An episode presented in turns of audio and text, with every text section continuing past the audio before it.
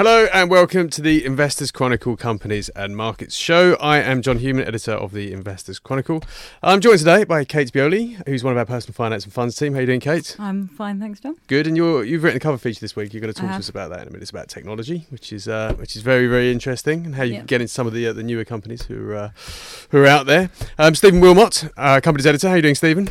Well, apart from the broken clavicle, Indeed, just so fine. Back from your holidays, which were uh, curtailed somewhat the uh, the activities by uh, by your injury. Indeed. Uh, we'll talk about that in a minute because bizarrely you've managed to relate it to your taking stock column this week somehow. um, let's come on to that in a minute. And over the control room, uh, we've got Graham Davis, uh, who's our digital editor. You've done Hello, news John. this week, haven't you, Graham? How, News how you as well this week, yeah. Good, good. And uh, Dom, Tom's on the control. How are you doing, Dom? I'm doing okay. Oh, I'm glad to hear it. Just okay. Okay, so uh, let's start. I mean, it's it's results hell at the moment. We've had uh, 20, 20 odd pages this week, 60 company results. Uh, it gets even worse next week, doesn't it, Stephen? About 90. Today is the day that every company seems to have chosen to post their half year results at the end of June before everyone goes on holiday in August. So Yeah, I mean, it feels like it gets more compressed every year into an even shorter space of time in the middle of summer. Is that just is just my mind playing tricks No, no, on I me? actually, I actually think it, it's more compressed than it was last year, almost certainly, because it tails off next week. But um, yeah, I mean, uh, readers will probably find that one company, at least in their portfolio, has reported over the past three days, definitely 30 results today, about 25 yesterday, and similar on Tuesday. So, so everyone is working very, very hard. so we are, yeah, absolutely doing what only we can do, producing uh, reports on every every result that comes out. Okay, wonderful, good stuff. Um, Graham, let's start with uh, with the news. Seven days. Yeah. Um, what what are the big stories this week? I was on holiday on Monday, but it started off with a, with a bit of a shakeout in the markets. The Chinese market plunged Oh yes, on Monday, I think Yeah. about 80% in the day. It's funny because China had been settled for a couple of weeks since the government stepped in and, and basically uh, fixed the market a couple of weeks ago, and basically by, by not allowing anyone to sell shares for a I was going to say when you say period. fixed, did you Well, mean repaired or, Yeah, or fixed as in terms of uh, a fix? well, yeah, I wouldn't like to. Yeah, no, yeah, yeah. Basically, they fixed the market, um, but they stopped people. Yeah, they stopped people selling shares. Loads of, lots of companies got suspended, and it appears as though maybe I don't know what happened on Monday, but maybe the government sort of took their eye off the ball for a second, and everyone pounced in and sold what they could, and then the government stepped in again and we started Uh, buying banking shares. started buying shares and They- they- shoring up the market. Yeah. And it's sort of calmed down a bit over there, and then focus in the last couple of days has been on uh, U.S. Federal Open Markets Committee and, and hinting at interest rates rises again. We've been here before. Yep, we have. We And spoke we've got- about it a couple of weeks ago. Indeed, but we've had good um, GDP growth figures from the UK and the US. The US had just come out this morning. Quar last quarter has been strong in both UK and US uh, economies. That gives further sort of credence to the theory that interest rate rises are coming. Okay, um, so China, we, we Mm. won't talk about that. We did talk about that uh, Yeah, in, in some detail last week. You're going to talk about that on your personal finance podcast Yeah. this week, aren't you? Because you've you've looked at that. Yeah, I mean, we looked at it in relation to ETFs before, and now we're looking at it in relation to funds and, you know, whether people should be worried about it really affecting funds. Yeah, because you spoke to Fidelity China Special Situations this week. Uh, in yeah, we section, did. So, Yeah, so uh, who invest in A shares, which is quite rare for funds. Um, so I think probably feeling the pain a bit more than some other ones, which invest more in Hong Kong. Yeah, absolutely. Because we looked at its share price when this was all kicking off, and it was kind of tracking the ups and Fidelity downs. Fund was getting hit. Yeah, Um, indeed. And uh, we know it's very popular with UK investors. So Yep. uh, Yeah. let's not talk about that anymore because we don't want to steal the thunder of the ruin the personal of finance this week, no. podcast, uh, Indeed. which you record tomorrow. Okay, GDP figures. What's behind the strength uh, here? 0.7%, wasn't it? Which was an 0.7%. acceleration from 0.4% in the first quarter. That's correct. Um, yeah, no, very very strong, and uh, you know, once again, con- sort of fueled by consumer spending and Housing credit credit is rising, and uh, yeah, house prices are rising, and we've been here before. Yeah. We have been here before. The rebalancing of the economy has not happened in the past five years that the government has talked about at at every possible opportunity. It hasn't. I mean, in, in, in the latest quarter, although GDP growth was, was up 0.7%, um, the manufacturing uh, sector actually shrank. No I surprise. mean, it's not been helped by the strong pound. The manufacturing sector, and exports will get hit. And the euro crisis. Uh, and the European crisis, uh, of course, is a, they're a big trading partner. Yeah. But Yeah. it just feels as though this sort of recovery is built on the same sand that other recoveries have been built upon. Yeah, I mean, before we come on to uh, our results discussion proper, I mean, you, you mentioned, you allude to the property sector in, in the seven days section here, uh, because there's been some results from housing Yeah. related companies. We've got Taylor Wimpey, Rightmove, Foxtons, all pretty strong. Yeah, Countrywide was a bit weaker this morning, interestingly, but um, Man, they're not very good, are they? they once did my conveyancing, and I will never forgive them. Um, but no, Foxtons was, was a bit of a surprise because I mean they've had a bit of a torrid time uh, Mm. over the last year as sort of London prices have not necessarily softened, but the growth has slowed. Um, but, but they they bounced back quite strongly, it seems. yeah, and it looks like London's picking up again now, isn't it? Post election. Yeah, yeah. Um, Rightmove again. Uh, there was some worries about the on the market entry. The uh, the sort of estate agent backed portal seems to not be anything to worry about at all. There really. well, Zoopla's the one that's taken the hit from that. As Yeah. a, as a number two player. I prefer Zoopla. There you go. But I know that said I use Rightmove yeah, more. It's, uh, I You're think in the select minority.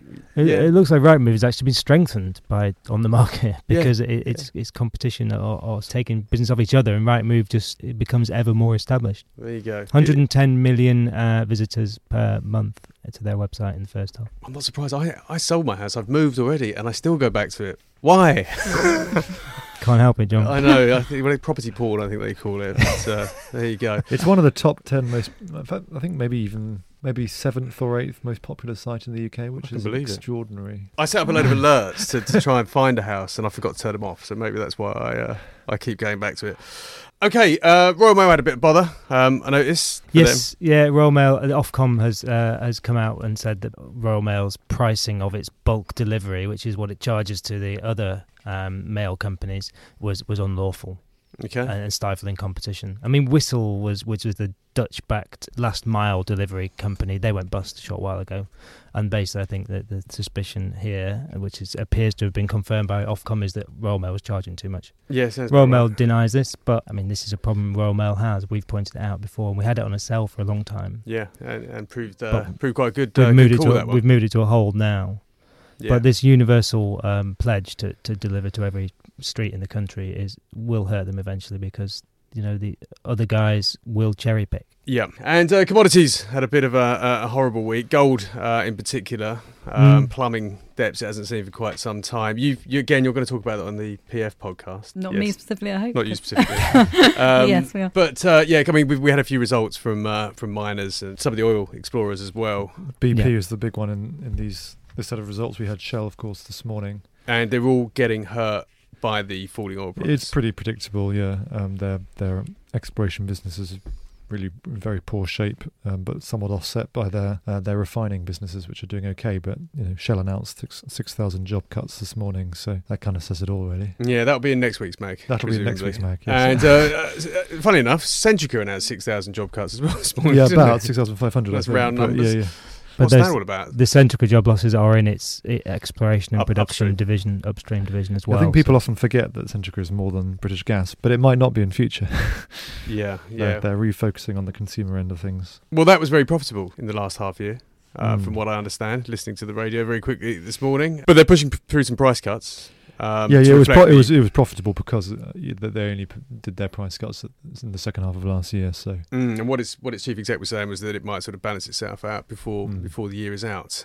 Uh, and obviously, the other biggest the biggest story of the week is takeovers. Mm. Um, and it's what I what I wrote my editorial on UK for sale. It seems that every time you uh, you, you look at the market news, uh, there's another company falling to uh, to an overseas predator. I mean, today we had HellermannTyton went to Delphi, big American uh, automotive components company, big premium there was it? Yeah, no, they're really big premium. The, the, the uh, offer came in this morning, forty-four and a half percent higher than uh, HellermannTyton closed at last night. So Wow. really, you know, that's sound, don't know the company terribly well myself, but it has the feel of a knock, knockout bid. Does Really- sound like it. And and then you a tip of ours, which uh, Yeah. Oh, we should flag. that's nice. Mhm. That's nice too. And I looked down uh, the list of uh, takeovers that we, we publish in the magazine each- each week, and you've got Rexam, which is being taken out by a big American company. You've got Telecity, which is being taken out by by an American data Yeah, center provider, indeed. I think. Um, Quintain this week. Quintain this Another week. as tip. well. So Quintain owns uh, it's a property developer. Yeah, and, uh, owns, Wem- um, Wembley. Yeah, lot, all the development around Wembley Stadium, and uh, yeah, it's got an offer from Lone Star, which is a private equity company. Uh, I think it was involved in the UK property market in its sort of doldrums, it made a name for itself, kind of buying up assets on the, on, on the cheap when when uh, you know a couple of years ago when things w- weren't looking so rosy. Things aren't cheap now, are they? Or is Um, it, or are well, they? I but I think- Quintain, Well, Quintain is it's never seemed to fulfil its pot- potential. well precisely uh, exactly, and I think you know investors in this one are long suffering. I mean, uh, having said that, our, our tip's done very well. Um, but of course.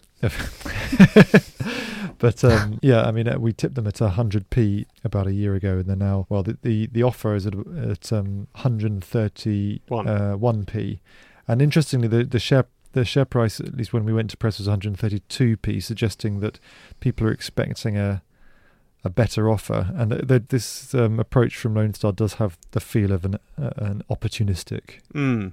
uh, Mm. approach to it. They, they're taking advantage of the fact that Quintain, although it's had a new management team and it's had a bit of a turnaround, has has long been seen as a bit of a dog in the property sector. Yeah, I mean, this Wembley development. I spoke to them when I covered property in 2004 or five, I think it was. It was a very long time ago, it seems.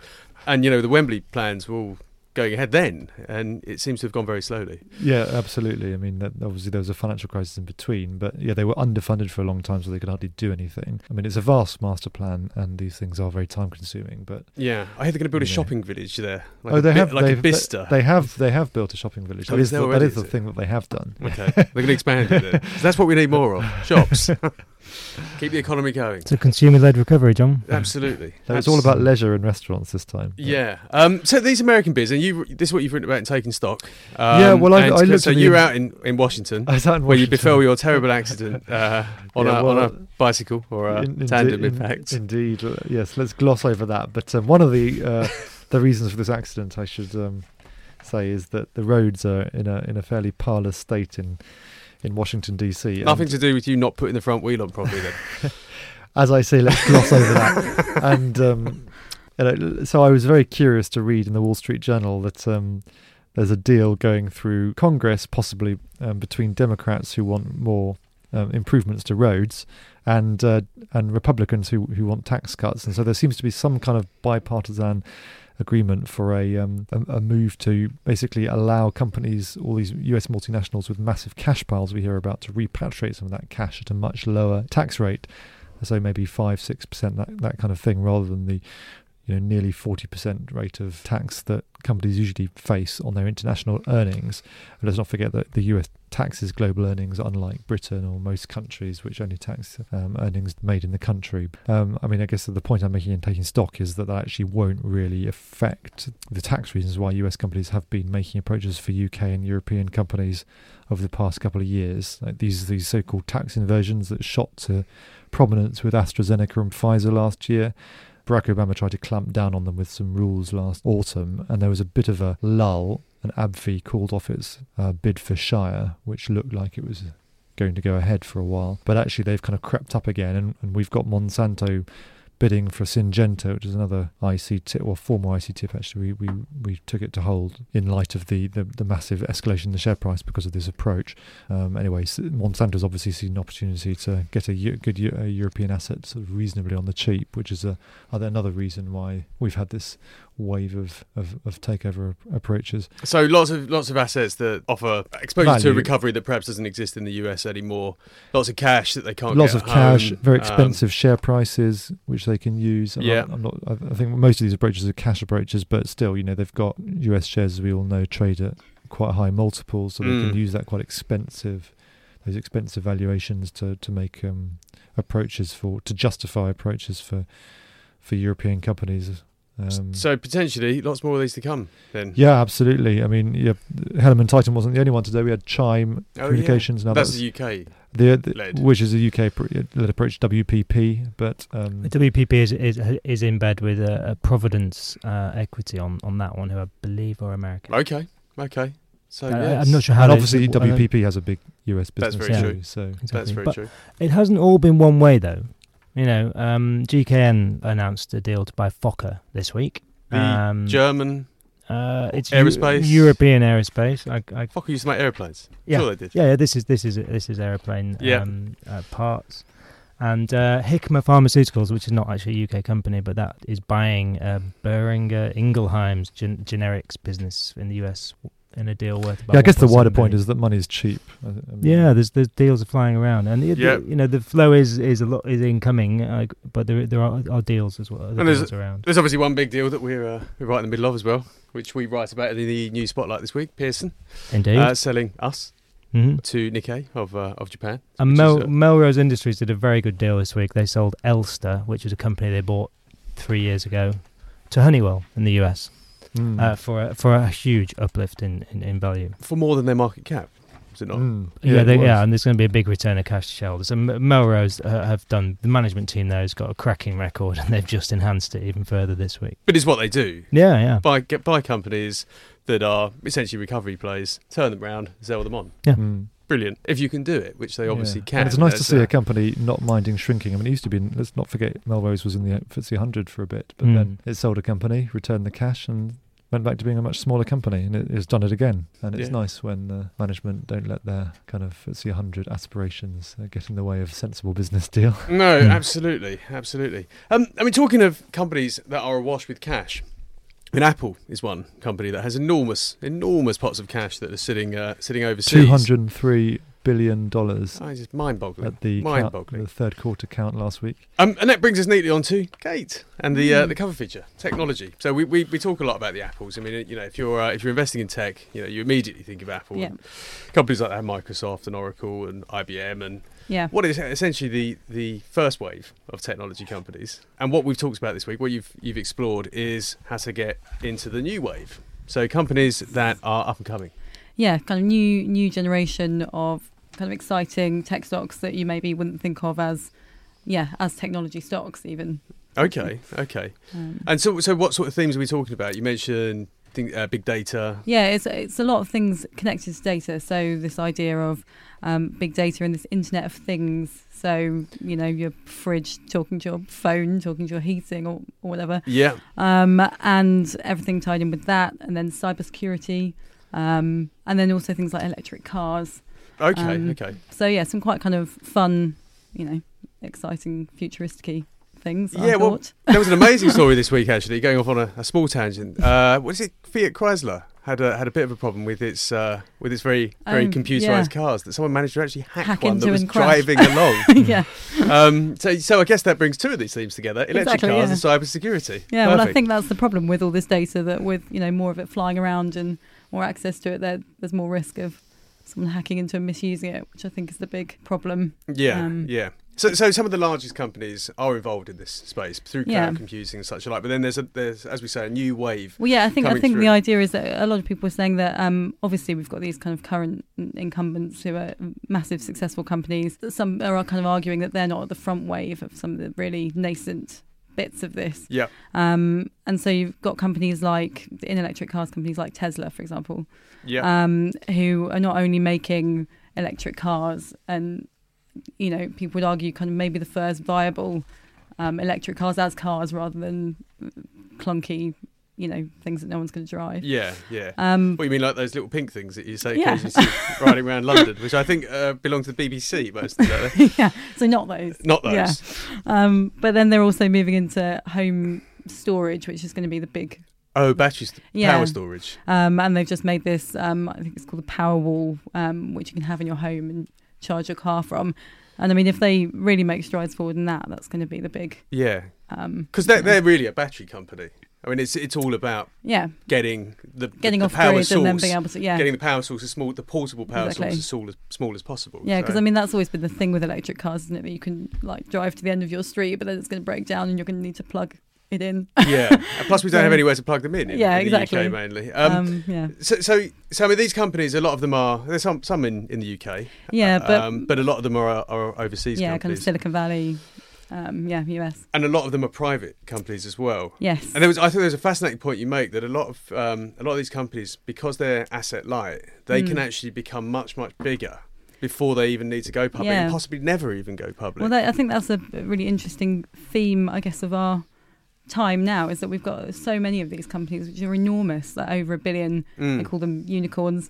Um, yeah, which don't need to list because yeah, they, they are so capital light, and the, things like um, Uber, things like Airbnb, things which are kind of I guess, becoming household names. Some of them, but Yeah. are still private, and you can't access, obviously. But they are they are going to list, I think. Yeah, those that- two. But, yeah. but they, they've grown quite large without having to do yeah, so that's- already. yeah. But, I must um, admit, there's one company in here that I'd never heard of, which is the best name I've seen of a company in a long time, which is is it Splunk. Splunk?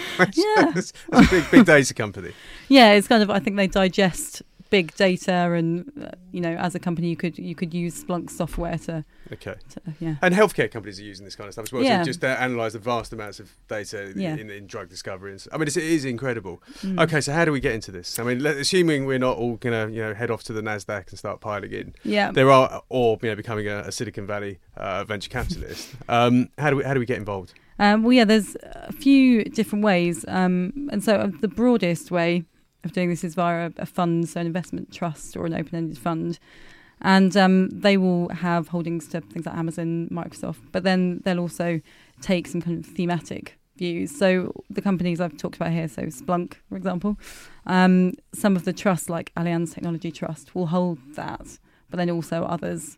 Um, so you've got access to US companies there as well as some some UK ones. Yeah. The interesting thing here, I thought, was that they're just there waiting, so they're not necessarily tracking the index because Mm. Amaz- uh, because Apple, for example, is so large. Yeah, well, I think they know- they're restricted. Um, some some of these funds will be restricted from holding the maximum amount. Yeah. because it would mean they were holding kind of a fifth investors' money in Apple. Which, Yeah, exactly, Um, exactly. so, yeah. so, so I think you know what you've in- investigated is how they actually distribute their, Yeah. their investments uh, and how weighted they are towards some of the perhaps more exciting startups than the, the more Yeah. mature, large. and then companies. which is particularly the case for some of these smaller trusts, which deliberately um, don't invest or kind of go underweight things like Microsoft and Apple, um, and invest in in smaller kind of startups. So things like Herald Investment Trust, which actually predominantly invests in the UK, but in kind of more exciting uh, early stage companies.